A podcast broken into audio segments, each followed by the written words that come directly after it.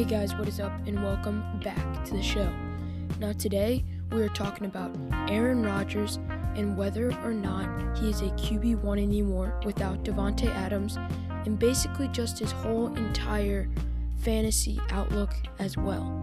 I'll go into depth on some information you might have missed about Davante Adams leaving and going to the Raiders, and then I will talk about the new wide receiver room in the Green Bay Packers organization and seeing whether or not it is good enough for Aaron Rodgers to be a significant QB1 in this upcoming season. So, first, let's start off with some information that you may or may not have known already.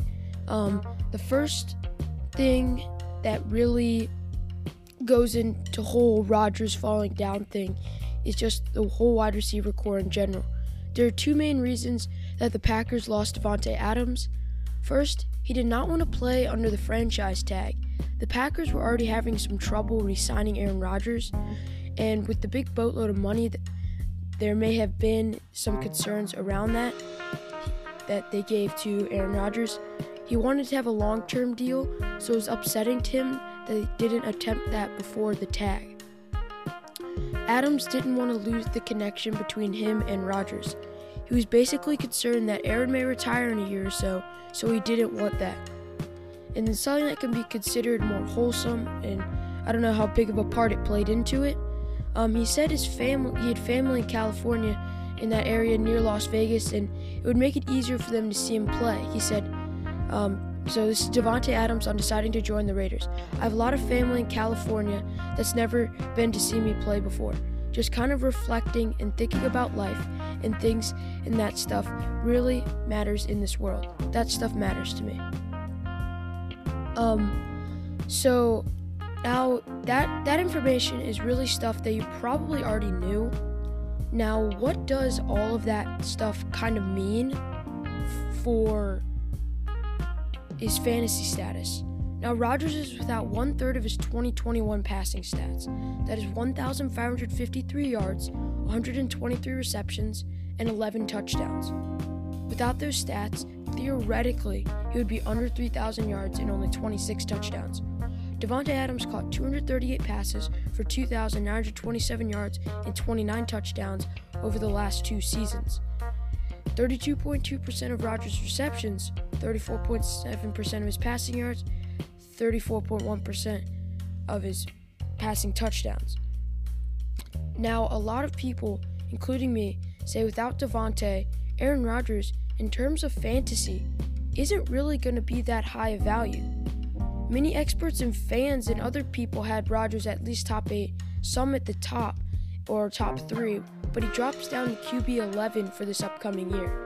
Due to everything that has happened with losing one third of his production, honestly, I couldn't name a wide receiver on this Packers team other than Allen Lazard and Sammy Watkins, who's really not the best option anymore, since he's really kind of moving away from his prime.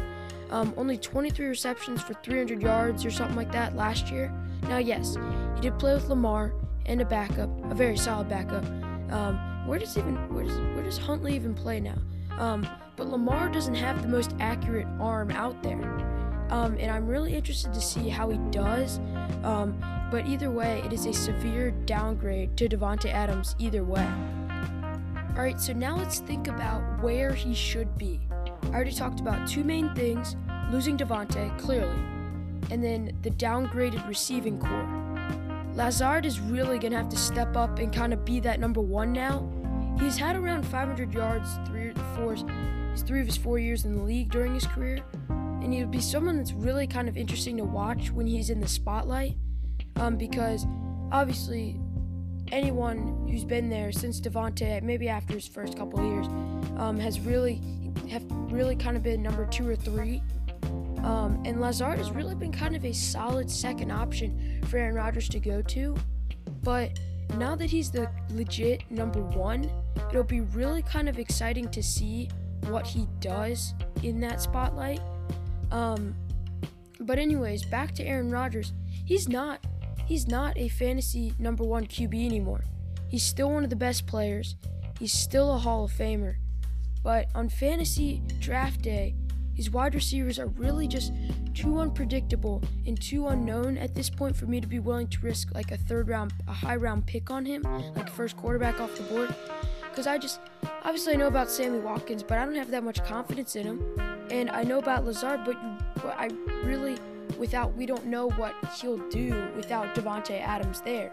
Um, so assuming other people kind of have the similar logic to me, he's still going to be available down the road. Um, I kind of stick him in the same situation as I did with Russell Wilson. Go listen to that, by the way. In my last episode, if you get a premier guy like Josh Allen, draft Aaron as your backup. Or if you miss out on the good QBs or you drafted incorrectly, take Aaron Rodgers as a decent later round QB. He is obviously a Hall of Famer, and I would not be shocked if he was a great top 10 guy. But on draft day, it's just really too risky to draft him and expect him to put up the same numbers that he usually does. So he's around like 6 through 8 guy, second round of quarterbacks, second waves of QBs on draft day, on draft day. But don't be concerned if you don't get him, and do not be surprised if at the end of the day he's still Aaron.